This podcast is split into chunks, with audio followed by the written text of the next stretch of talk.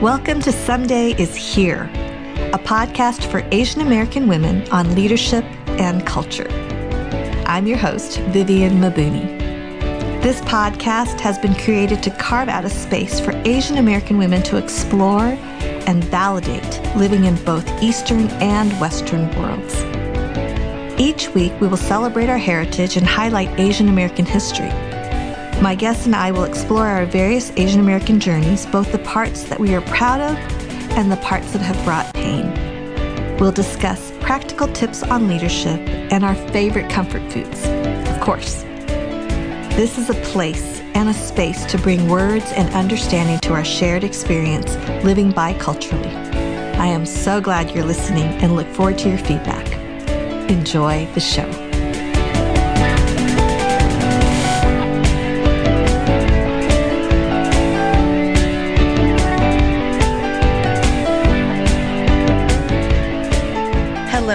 And welcome to Some Days Here. We have a special episode today in light of our current circumstances.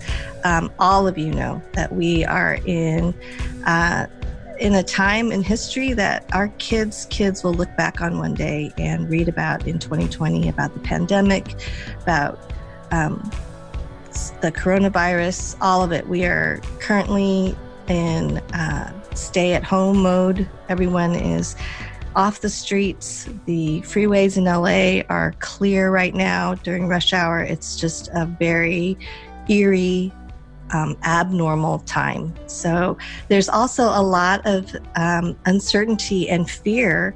And as there's fear going about, there's a lot of uh, growing mistreatment of Asian Americans. And so I wanted to address what's been going on in the Asian American community in light of phrases that are being um, thrown out that the COVID 19 virus is a Chinese virus. And why is that even hurtful? Uh, for those of you who are non Asian, I hope this, this episode will help inform the reasons why the Asian American community is responding as they are. Um, I'm so thrilled that my friends were able to just band together just within a few hours and agree to do this um, special episode for you. So today I have the very first Nan on the Someday is Here interview, and that is Eugene Cho. And Eugene has been honored as one of 50 everyday American heroes, a recipient of the Frederick Douglass 200 which is included in a list of 200 people around the world who best embody the spirit and work of Frederick Douglass, one of the most influential figures in history. He's also the recipient of the 2017 Distinguished Alumni Award from Princeton Theological Seminary. He is the founder and visionary of One Day's Wages. Jeremy Lin loves this organization, by the way. It's fantastic. It's a grassroots movement of people, stories, and actions to alleviate extreme global poverty. Eugene is also the founder and former senior pastor of Quest Church, an urban, multicultural, multi generational church in Seattle, Washington, which is where he lives right now. And he just released his most recent book, Thou Shalt Not Be a Jerk, which is so timely. And as we have had such, uh, he very respectfully um, tweeted this week about um, the president's use of Chinese virus and had such a crazy amount of pushback. He talks about a little bit in the interview, but um, the way he has responded has been exceptionally gracious. And I've been so impressed of how he lives what he writes about. So he's on the show today. I'm really grateful for him. Um, the Washington Post picked up all of this um, online backlash from his uh, his tweet, and he's just he his schedule is packed and yet he made time. So I'm really, really grateful for that. I also have Helen Lee, who was a guest on first season someday, is here and Helen is back again. She was also a presenter at the live event. Uh, Helen has a BA in bioethics from Williams College, an MBA from Babson College, and an MA from Wheaton College. She's an award winning author and writer and she is the Associate Director of Strategic Partnerships and Initiatives for InterVarsity Press and the Director of Content and Resource Development for Missio Alliance. Helen has also previously served as an editor and marketer at IVP and acquired, edited, and marketed numerous books. in particular those by authors of color. Also, on today's show are two women who have backgrounds in the medical field. Judy Wu Dominick, she's a friend that I had the privilege of interviewing, and we'll have her episode airing in probably season three. But she is a cross cultural bridge builder. She holds a BA in history from Rice University, an MS in epidemiology from the University of Texas School of Public Health, and an MS in Physician's Assistant Studies from Baylor College of Medicine. So she has previously worked as a physician's assistant at MD Anderson Cancer Center. Also, a new new friend to me, whom I look forward to meeting eventually in person, is um, Seana Reavis. Seana is an epidemiologist, health coach, and author. She has an MPH in epidemiology and a clinical research background in infectious disease with National Institutes of Health, Moffitt Cancer Center, and Florida Department of Health. And so they blend so much uh, perspective and clarity, even in what's going on with COVID 19 and helping to even define terms. I think today's episode is so important because as Asian Americans, we will increasingly face um, a backlash and be targeted to be blamed for this virus that we have nothing to do with, and yet we are being pointed out and um, and harassed for uh, being Asian American. And so, really, what does it look like for us to respond? Um, how do we navigate this with our children who are being bullied? Um, what will this look like for us in the future? We kind of discuss quite a bit of that um, and more. So I really hope that you will take the time to listen to this episode. And if you find it helpful, please share with your friends. And um, I hope that we can continue to be a voice in this time in history. And if we can link arms and help to bring uh, proper perspective and education and our voice if we can bring our voice into this time i think it's it's critical and i think this conversation is both needed and necessary for this time and this won't be the last conversation but hopefully this will be one that will inform and help us move into uh, the coming weeks and months so thanks for tuning in to this special episode enjoy the show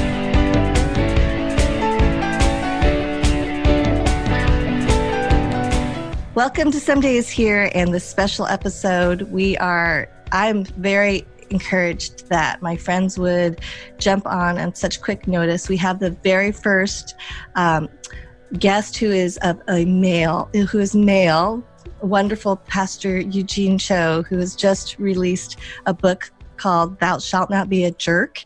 And as this whole coronavirus thing has been blowing up, I've been watching him live out his work. And so I'm really thrilled to have him. Helen Lee was a guest on season one, and she's a dear friend.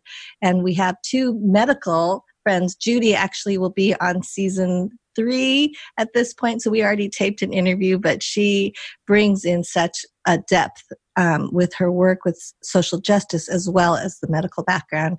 And Seana is a brand new friend, but she has um, a lot of expertise in this area. So we're going to jump into our conversation, and um, here we are. So welcome to Some Days Here, friends. Okay, so we're going to jump in straight away, and um, the reason even why this podcast we wanted to bring together really quickly is right now out there in social media land, it's a little bit of a firestorm. There's a lot of terminology being thrown around. Um, there's a lot of fear, I think, that's in the Asian American community based on some of the, the terms that are being thrown around. So I just wanted, actually, Eugene, if you could, Eugene, if you could just jump into this, but why is the term Chinese virus problematic? Hey, it's a, a, pleasure to join you and others uh, on this uh, distinguished uh, podcast. I'm honored to be the first, uh, I guess, uh, male to be on it. Uh, gosh, where do we begin? Um, you know, just this past week, I wrote a response to a tweet from President Trump. we continue to pray for him and the whole task force in response to the coronavirus. Obviously, this is incredibly challenging. Uh, but I was shocked because my response um, in regards to his usage of Chinese virus. It was picked up by Washington Post and about 20 other newspapers. And someone told me that there's been probably about 20,000 plus responses, most of it very negative. Uh, I can't repeat some of the stuff that people are saying. But I would just begin by saying that it's not a secret that this virus uh, started, the origins are from Wuhan, China uh, it's not like we needed a new revelation uh, for the world to know that it came from that particular country. And the reason why it's problematic is because by now using Chinese as an adjective, what we're now doing is instigating blame, uh, fault, uh, and as a result, is creating a lot of danger. And this isn't speculation. Uh, there have been hundreds and hundreds of documented stories of women and men of not just Chinese, but Asian descent. And we can talk more about why uh, calling it Chinese impacts Asians everywhere. Uh, and it's incredibly tragic. Uh, just this week, two days ago, I had two cousins, two relatives be screamed at, physically, uh, uh, not necessarily abused, but threatened. Uh, and I wish I could say that these are just outlier stories, but they're not. And so as a result, when there's fear that is pervasive in culture and society, and we know that people are afraid, and it's not just here in the United States, it's all around the world. I think our tendency, I think in our sinfulness, is that we need to find people to blame. And typically, it needs to be the other, it needs to be the foreigner. And so, as a result, I find the usage of Chinese virus not just uh, it's not so much a matter of personal offense. It's actually very very dangerous. And so we need to speak about it. We need to collectively say this is wrong. And uh, as asian americans there is a stereotype that we tend to be a bit more quiet a bit more passive and uh, enough of that. You know i think there's there's enough harm to our community. And it last thing that i'll just say and i'll pass it off to others is it's another reminder to me at least and i think to others that i've had conversations with is uh, are we not one of uh, are we not american? Are we not part of this country? Do our health do our vibrancy do our safety does it not matter and i'll just leave it at that for now that's great helen do you want to add some thoughts Sure. So I was thinking about uh, even though the mechanism that the World Health Organization used in naming the virus, the official name of the virus is COVID 19. It's the CO stands for corona, the VI stands for virus, and the D stands for disease. And they have a helpful document that I'll make sure that we link to in the show notes for why they named this as it as they did uh, very intentional decision on their part. And they do this actually with all of their naming of all these kinds of uh, instances of disease and virus to not stigmatize anybody and any population or any particular group.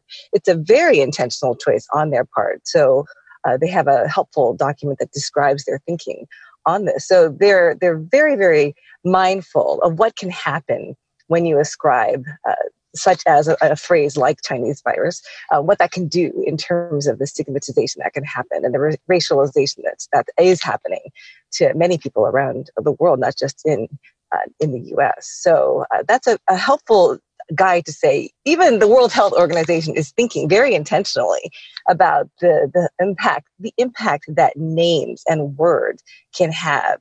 And words are powerful. We know this. You know, we know how effective that they can be in both helping to heal, but also helping to hurt or to causing hurt. Uh, so the fact that that we are as Asian Americans now trying to state for the larger culture to understand that this is a harmful name and a harmful use of the word Chinese in this case uh, is a really important message to continue to get out there because there are many people who don't understand that. And I think that uh, there is a whole process that's happening, I think, in the larger, broader culture right now of conversation and discussion, uh, sometimes productive, sometimes not so productive, about the fact that, well, this started in China. What's the big deal?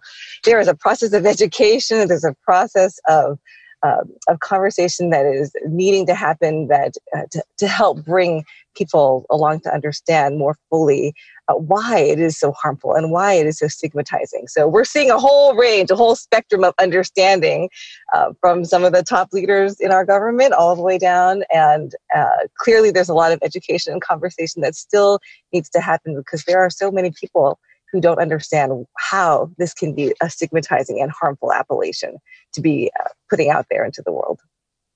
I absolutely agree. Hi, this I, is Seana. Oh, go ahead, Seana. Oh, I'm so sorry. Uh, this is Seana. Uh, I was just going to add that when someone uses the term Chinese virus, they are insinuating that scientifically the virus is naturally occurring in Asians. And Judy and I could attest that there is nothing in the microbiology, chemical composition, or transmission of COVID 19 that gives any evidence of it being an ethnically generated disease.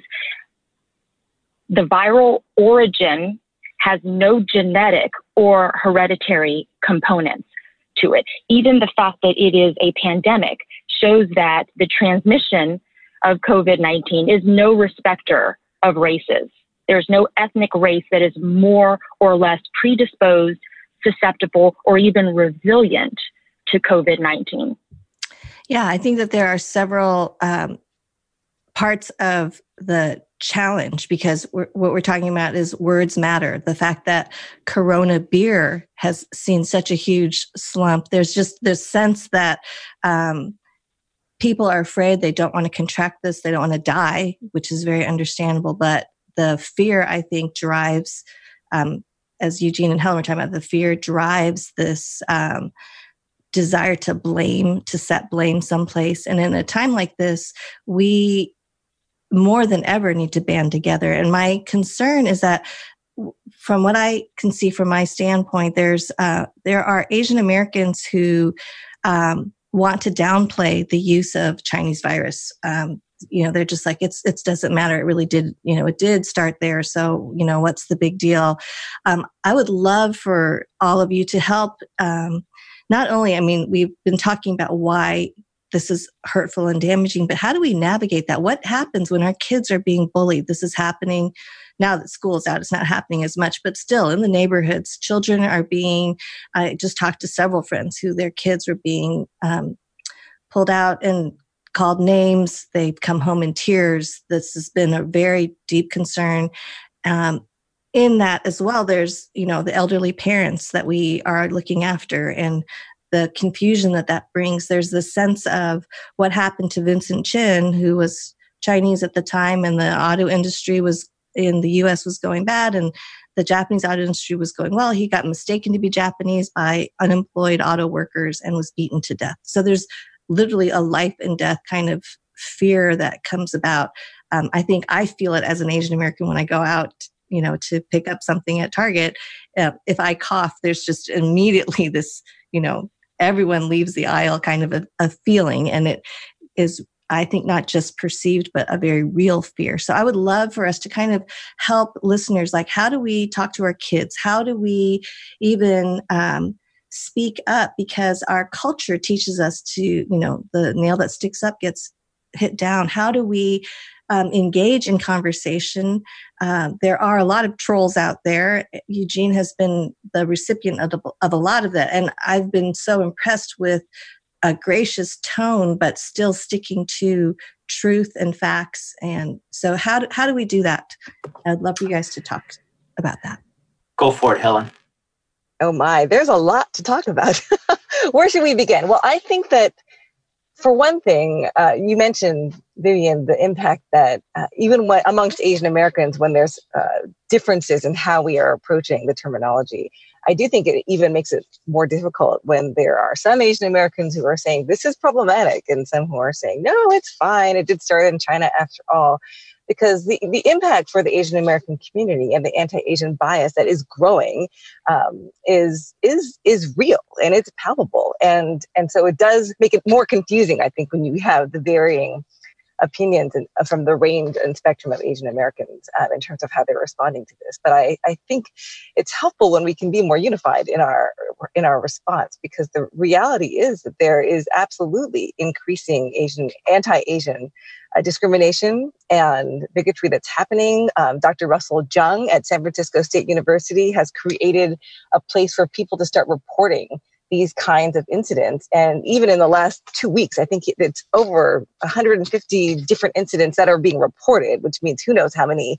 kinds of incidents are actually happening out there amongst Asian Americans here in the US. And for our part, as parents, you know, we're talking to our, we have three boys. They're all school age in the house, uh, definitely in the house at this point in time. But, but we're having conversations with them about how as this continues to progress and not only are we having the health effects but we are going to see economic effects too that are happening in our nation. And there will be people who who want to find uh, a, a, scapegoat in a way. They want to find a, a source to blame which I understand uh, why that instinct is in us as human beings, but the natural target for that scapegoating and for that blame will be Asian Americans or anybody of Asian descent.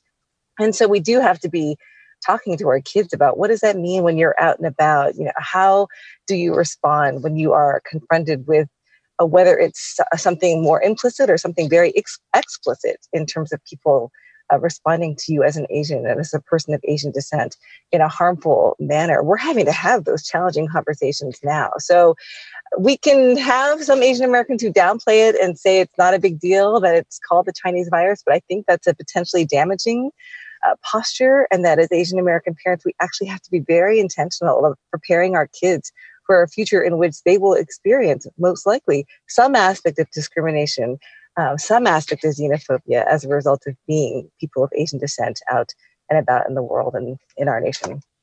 This is Seana. Helen, you're you're absolutely right. We we have to be proactive in this. You know, just two weeks ago, I was walking down 45th in New York City, not a small town, um, New York City, and someone yelled out to me on the street for me to cover my mouth because I'm getting people sick. And then just this past weekend, I was in Washington, D.C.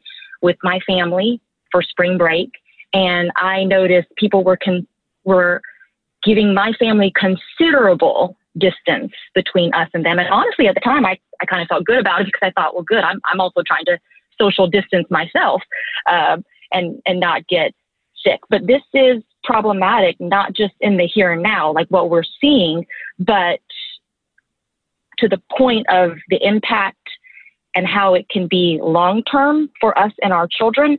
It's different if something originated in another country, like a movement, because ideologies come and go.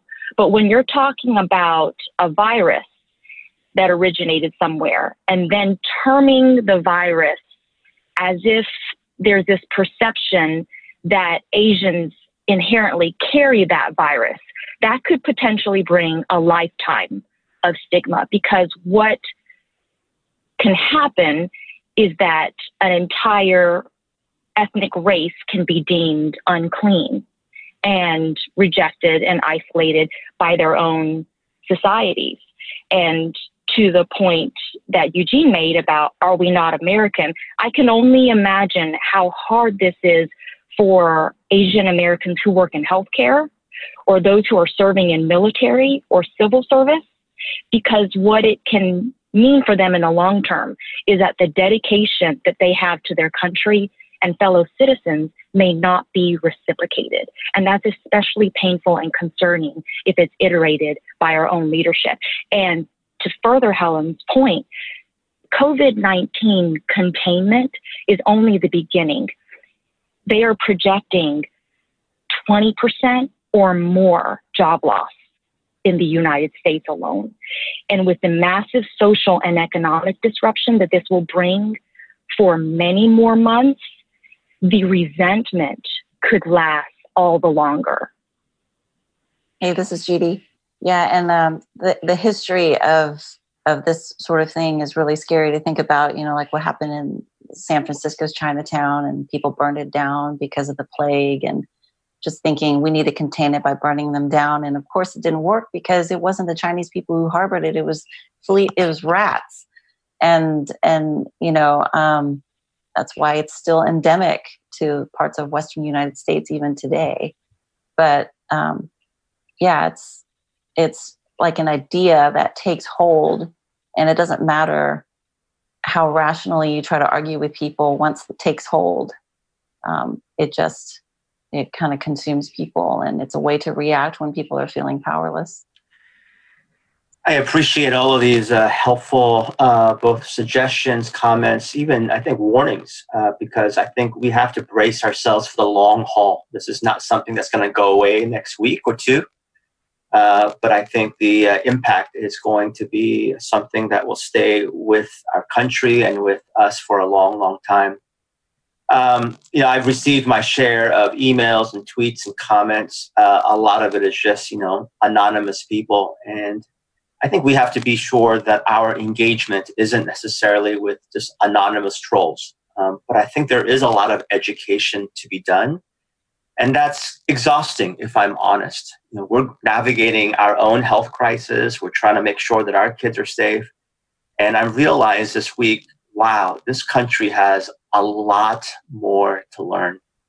Um, and it maybe shouldn't be a surprise, but I think sometimes when we're speaking about issues of race, issues of racialization and racism, I think in the past, you know, 10, 20, 30 years, so much of it has been dominated about black and white dynamics that there's really been very limited conversations as it pertains or intersects with Asianness and Asian Americanness. And so I realized that even those that, that some of the uh, bigotry isn't just from the larger Caucasian community, it's kind of like the larger populace. And so we've got to really be speaking and engaging these things. Um, none of these troll comments necessarily impact me. I'll just read one that really hit me personally, and it was painful. This person says, uh, Eugene, it's okay to call it what it is. Also, shave that sorry excuse for a beard. That really hurt me, uh, just because I'm, I'm proud of my beard. Uh, now, just to be very serious, I want to just say a couple things, maybe practical things. I think we have to be really realistic and just acknowledge the fact that we have to have really hard conversations with our, our family and our kids, our churches, our, our parents. And the hard conversation is we live in an incredibly broken, fallen, at times violent, bigoted world. And so we have to just keep doing our part and at times it feels exhausting because our part might be a tweet, it might be a conversation, it might be an op ed, it might be a podcast. And it feels as if it's not going to necessarily make a big dent, but it actually does really matter. Uh, but in the meanwhile, we also have to care for our own sanity, our mental health, our own flourishing. So we can't bear it all by ourselves. That might mean sometimes we have to give ourselves absolute permission to say, you know what, I'm going to let that conversation go. I'm going to let that comment go. I'm going to let that uh, op ed go. But it does also mean that we have to do it collectively. You know, no one person can bear that alone. We can't simply say to ourselves, I can't say, you know what, I'm not Chinese, I'm Korean, and therefore it's not my issue. That is obviously very, very wrong. But I've heard uh, certain people use comments like that. This is a collective thing uh, it's not just an Asian American thing, but for me, as someone that has a deep appreciation for this broken country, I want to make this country a bit more healthier, a bit more sane, a bit more beautiful as well. I'll stop right there. Eugene, I was going to ask you, since you're the pastor among us, um, thinking about also like the early church and how they experienced persecution as Christians. It was religious persecution, but we can think more broadly of persecution, right? So in the United States, because it's such a racialized society, we experience racial persecution. What are some ways of thinking through this as believers, like theologically, and um, ways to really understand our witness in a time like this? Yeah, it's a great question, but it's also complicated because part of what I wrestle with is I want my brothers and sisters, at least in faith, to stand with me and that's not necessarily happening. I think anytime issues of race comes up, I don't want to make a broad generalization, but I think on the most part, there's oftentimes silence. And during this particular case, yes, we obviously need to hear from theologians and pastors and church leaders. Uh, but we also need to hear not just from Asian pastors and leaders and theologians, we actually need to hear even more loudly from our non Asian leaders, pastors, and theologians. And to my uh, experience so far, it's been fairly minimal. Uh, but I would urge those who might be listening or who might get a hold of this podcast, we need your uh, we need your voice. We need your solidarity during this time. Um, certainly, I think from a Christian witness perspective, it hurts in the long run as well when the church is silent on these matters. And I think it also hurts Asian Christian witness when we're not speaking to these matters. And for that, you know, for that matter, I think I would love for our Asian leaders to also just be a bit more engaged, uh, a bit more voluminous when it comes to um, justice matters, even on things that don't matter to those that look like us, right? We need to be that which we're asking for others right now. I think one of the things that's been hard for me personally um, about this issue at this time is that there has been such a sense of urgency to help people understand the epidemiology and the importance of social distancing. And I felt like I couldn't sound all the alarms at once, knowing what I know.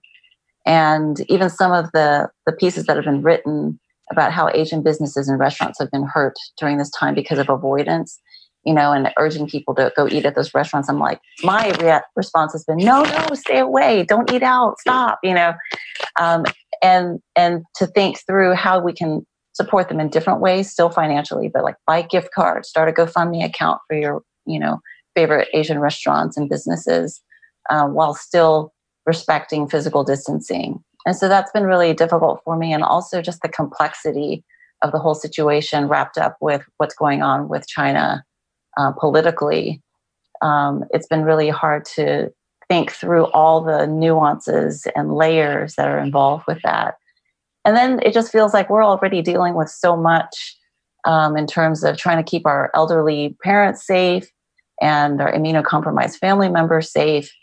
And then, you know, racism on top of all that just feels like like this burden that is impossible to con- to even like consider at this time you know? And so that's just been my struggle personally um, trying to figure out how to, how and when to talk about it publicly. One of the things that I'd love to add, uh, and this is really helpful, Judy, because I think you're talking about nuance, and uh, there's so much complexities and layers to this. And I've been appreciative of the daily coronavirus kind of update and over the recent weeks, there's been a bit more of deepening understanding, trying to educate uh, Americans and global citizens about what's going on. And I know that there's a lot of issues going on, but I think what we haven't heard is nuance and education around how this impacts Asian Americans and people that are Asian around the world. That hasn't happened. If anything, I think it's been the opposite by labeling it a Chinese virus is that we've instigated something that has already been happening. So even before the usage of Chinese virus, uh, Asian Americans will know because we have our, our racism radar. And we know that once this really began to hit the news, we saw Asian businesses being impacted. We saw people being harassed verbally and physically as well. We saw nonsensical things of people spraying Lysol on people in public spaces. So we've known that this has been going on for a long, long time.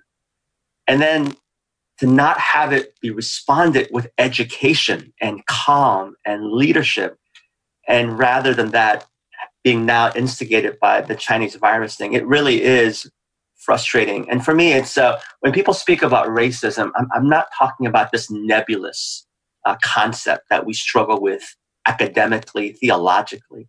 Um, I want listeners to know, particularly those that might not be Asian listening to this, when we're speaking about racism, yes, we're obviously addressing, you know, our, our, our construct, but we're also talking about bodily, physical harm on people.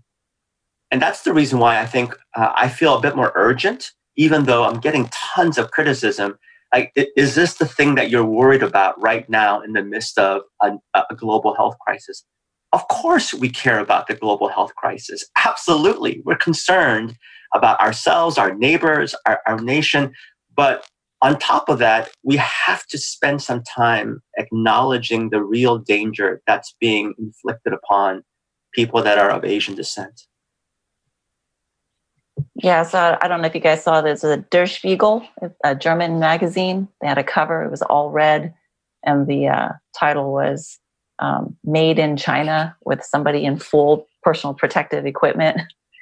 You know, and so it's images like that like, all over the the Western world, really, that um, are doing a lot of harm. Uh, this is Helen. So one of the things I think that that underlying force that is foundational to all of this is what we call that the perpetual foreigner syndrome, right? It's that whole idea that those of us who are from an Asian background here in the United States carry that the weight of being regarded as not from here, right? As from some other foreign, strange place.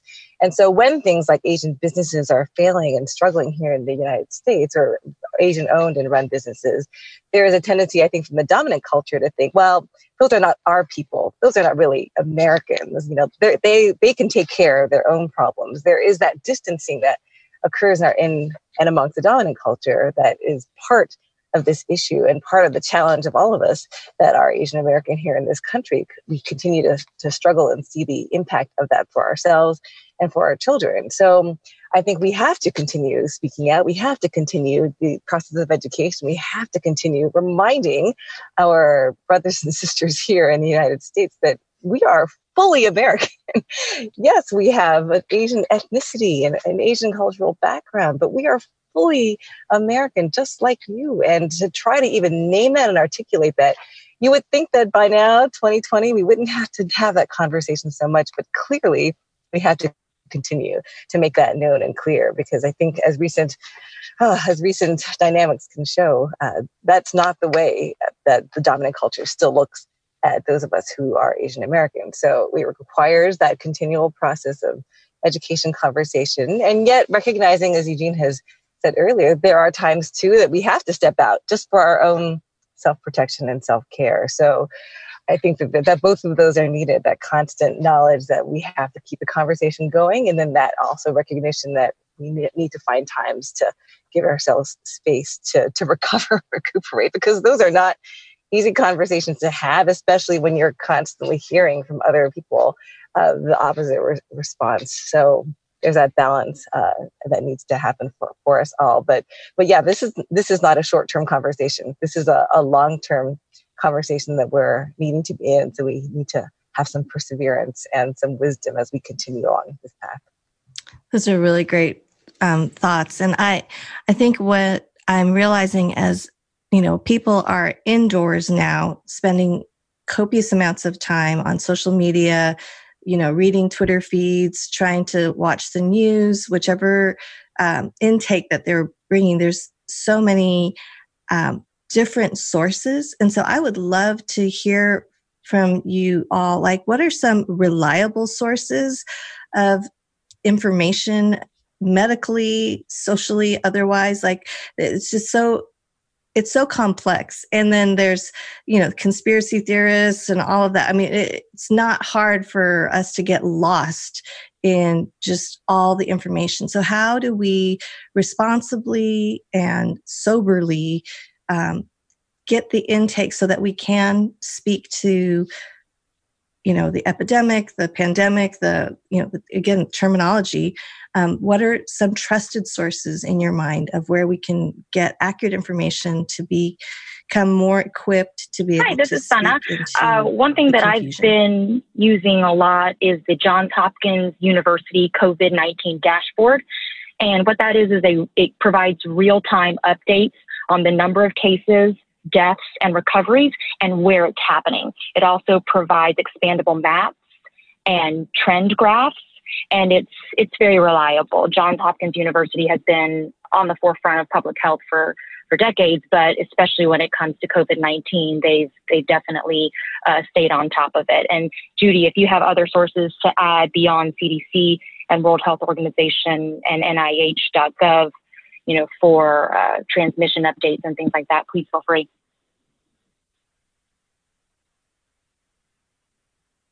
I, I compiled a list of uh, primarily epidemiologists and virologists and immunologists uh, on Twitter and a list that people can subscribe to.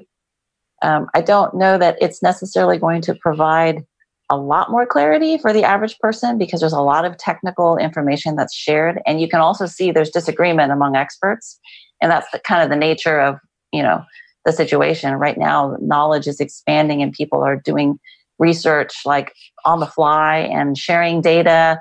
And it's not always peer reviewed or is sort of lightly peer reviewed. And so you know there's a lot of discussion um, but i think that that list is probably still better than some of the other lists out there with people i don't know just sharing opinions i want to take a moment to apologize to my parents for not becoming a doctor um, right now, I'm sure they're saying, I told you you should have been a doctor. But, uh, you know, I think this is a, a, an important time because there is so much information out there. Uh, it's just so expansive. And going back to your point, Vivian, that um, I think it's important for us to maybe deepen, not necessarily cast the net so wide, but to think about where we need to go a little deeper in gathering information. But even in addition to information, I've been really reminded about how important it is to stay connected during this social distancing time, uh, to call people, not necessarily because they're experts, but because I really want to acknowledge the importance of soul care. And maybe this is my pastoral lens coming into this, but I have found myself diving layers after layers into information on the internet to the point that my head begins to explode and I become more anxious and more fearful. So I'm not necessarily concerned about information. I'm concerned about making sure that I'm supplementing all the information that I'm consuming with actual nat- with actual real human interaction during this time by being creative. I think even this Zoom talk for me is really life giving uh, to know that there are other people that are struggling through similar things. And maybe just to also extend grace to ourselves, uh, we are in unprecedented times. And uh, it's not just changing day by day, it's changing hour by hour, it feels like sometimes. This has been the longest week of my life, I feel like. And uh, so I think we need to also extend grace for ourselves. But just a quick reminder let's not lose out on the importance of human um, connection and community during this time. This is Helen. I'm not so much going to give uh, suggestions for resources per se, but maybe taking the conversation back to other things you can do within your own within your own home and within your own family context. I feel like what I'm instinctively wanting to do with my kids, um, with my three boys, is to try to find ways to help impress upon them the, the goodness and the blessing of our ethnic background. So we have a lot more time. We're all in the same house. It's amazing how far a big batch of kimchi and a lot of rice can go. So rice, ramen, kimchi, we're pretty much having that every day at our house. But th- that's almost even in my subversive way, just a, a, bit of resistance to say, this is good. You know, our culture is good. Our ethnic background is good yes, we're going to try to binge watch things like uh, Always Be My Maybe and Crash Landing on You. It sounds so frivolous in some ways, but anything that I can do, even in a subversive way, to try to impress upon them that your ethnic background and your ethnic heritage are things to be celebrated, enjoyed. Those are ways too that we can help impress upon our kids that how they are created uh, is is not a mistake and it's not a curse it's a blessing. And that internal knowledge of who they are and that internal appreciation of how they've been created will hopefully be something that can help them when they're out and about in the world and they receive some of the racism and bigotry that's out there that they can stand on that knowledge to say no you know I, what you're saying is is false and evil and hateful and i'm not going to have anything to do with it so those are some things that we're doing internally in our own house to try to remind our kids that that who you've been made it as made as a Korean American is uh, is a blessing and not a curse. That's a wonderful point, Helen. Uh, this is Seana, and just uh, really encouraging our ourselves and our families to focus on what is praiseworthy, and even even outside of our homes, reminding our children, you know, not this is not what every this thing is happening. Yes, it's out there. Racism is out there, uh, but it's not everyone. And reminding them who our our friends are and those that um, that do not feel uh, that we are to blame as an ethnic race. You know, there's so many of our neighbors and uh, church friends and family and schoolmates and coworkers that would never in, in a million years uh, blame our ethnic race for a virus or a pandemic, you know, um, and, and just really trying to remind them that yes, people have been unkind, but typically that comes from unkind people. That's really excellent. I think we, uh, and I love this idea that we stay connected in the midst of it. There, uh, I think one of the most beautiful parts of being an Asian American is the collective that we do have.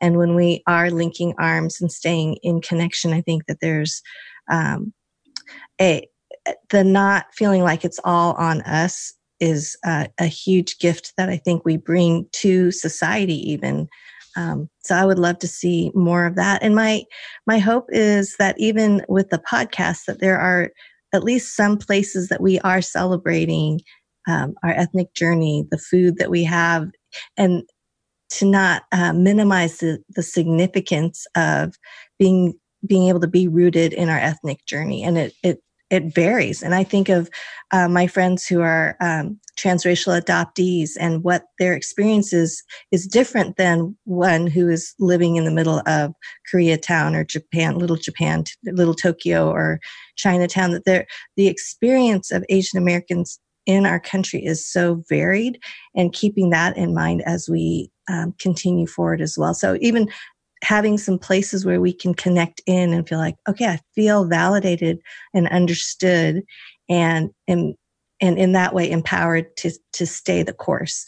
So I think there's a beauty and a value in sometimes having safe spaces where we're we can speak freely and talk about things um, in order to be able to engage in the larger community that we live in. So I think those are all really, really important important conversations to have. Um, I would love to hear just even um, we've been throwing around some different terms, but even for listeners to understand, like what is exactly a pandemic, we are using that. Can you help educate us a little bit on some of these medical terms? Um, what are you know? I appreciate Seana what you were talking about in terms of um, what a virus cannot be contracted by a a, a people group. You know, um, just getting some accurate facts out there. I would love for you to share maybe some really quick bullet points of just facts about what's happening medically. Seana, you want to take this? Hi, this is Seana. sure. So, an, an epidemic uh, is an infection or disease outbreak that's affecting a disproportionately large number of people that's within a regional population or community at the same time. So when something goes to the scale of a pandemic, that means that it occurs over a wide geographic area, affecting an exceptionally high proportion of the population. So in this case, it would be in general the global population. Pandemic does not mean that every single citizen of the planet is going to contract the virus and have the uh, effects of sickness. It just means that it is uh, an exceptionally high proportion of the population. And there are other uh, factors that influence the spread. Uh, and of course, as I mentioned, they have nothing to do with uh, genetics, uh, but many of them are environmental factors. So oftentimes it's it's a lot more about population density. You know, so when we talk about, well, this originated in Wuhan, you know, why Wuhan? Well, one factor is that there are 11 million people in Wuhan, and it is also a, a city where there is frequent travel within and out of Wuhan. Just to give a frame of reference, New York City has about 8.7 million people. So Wuhan is significantly larger. It also has to do, like I said, with travel, and it is greatly, transmission is greatly impacted by social habits.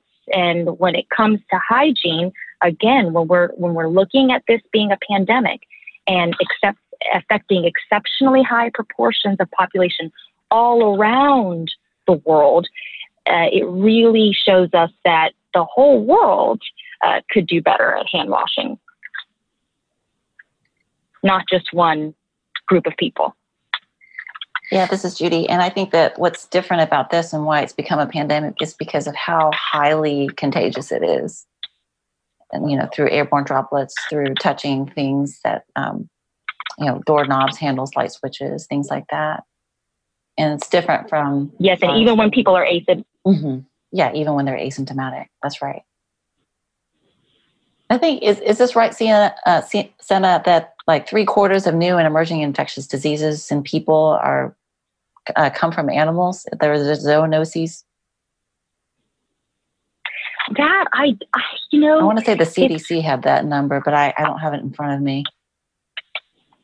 They had that number, and if that has to do with the number of viruses that affect humans as compared to what is found in any living organisms, everything from animals to fungi.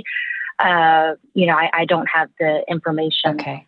on that, but um, so I, I, honestly couldn't say it, if the CDC re- reported that and they haven't refuted that, especially since information, especially on SARS-CoV-2 and COVID-19, are constantly being updated hourly um, then then I you know I that must be the latest that we have. Okay, all right. Yeah, I was doing some research on SARS, uh, which was back from 2003. You know, people caught it from an animal. It was mm-hmm. a wild animal called a mask palm civet, and uh, but it it was also a bat coronavirus, and um, there were thought that you know like the bat droppings it's present in there, and the the civets eat fruits, they forage, they get infected, and then uh, the wildlife gets um, sold in markets in close proximity to humans, and that's how humans contract it. Um, sorry. Yes, and that's especially because they travel so far and wide right. at such a at such a speed. Or bats and snakes are often, you know, the culprits behind spreads of of coronaviruses, mm-hmm. especially you know, and, and we know that SARS-CoV-2 is genetically related to 2003 SARS, but of course the disease symptoms it causes uh, are, are different. Mm-hmm. Just to clarify for our listeners, SARS-CoV-2 is the virus, and then COVID-19 is the disease, or also known as the malady or sickness or illness that SARS-CoV-2 causes in hosts, which can vary in severity in its signs, signs being what's visible, and symptoms symptoms being what patients feel. So you may see in the in the general press this being called SARS-CoV-2 or COVID-19.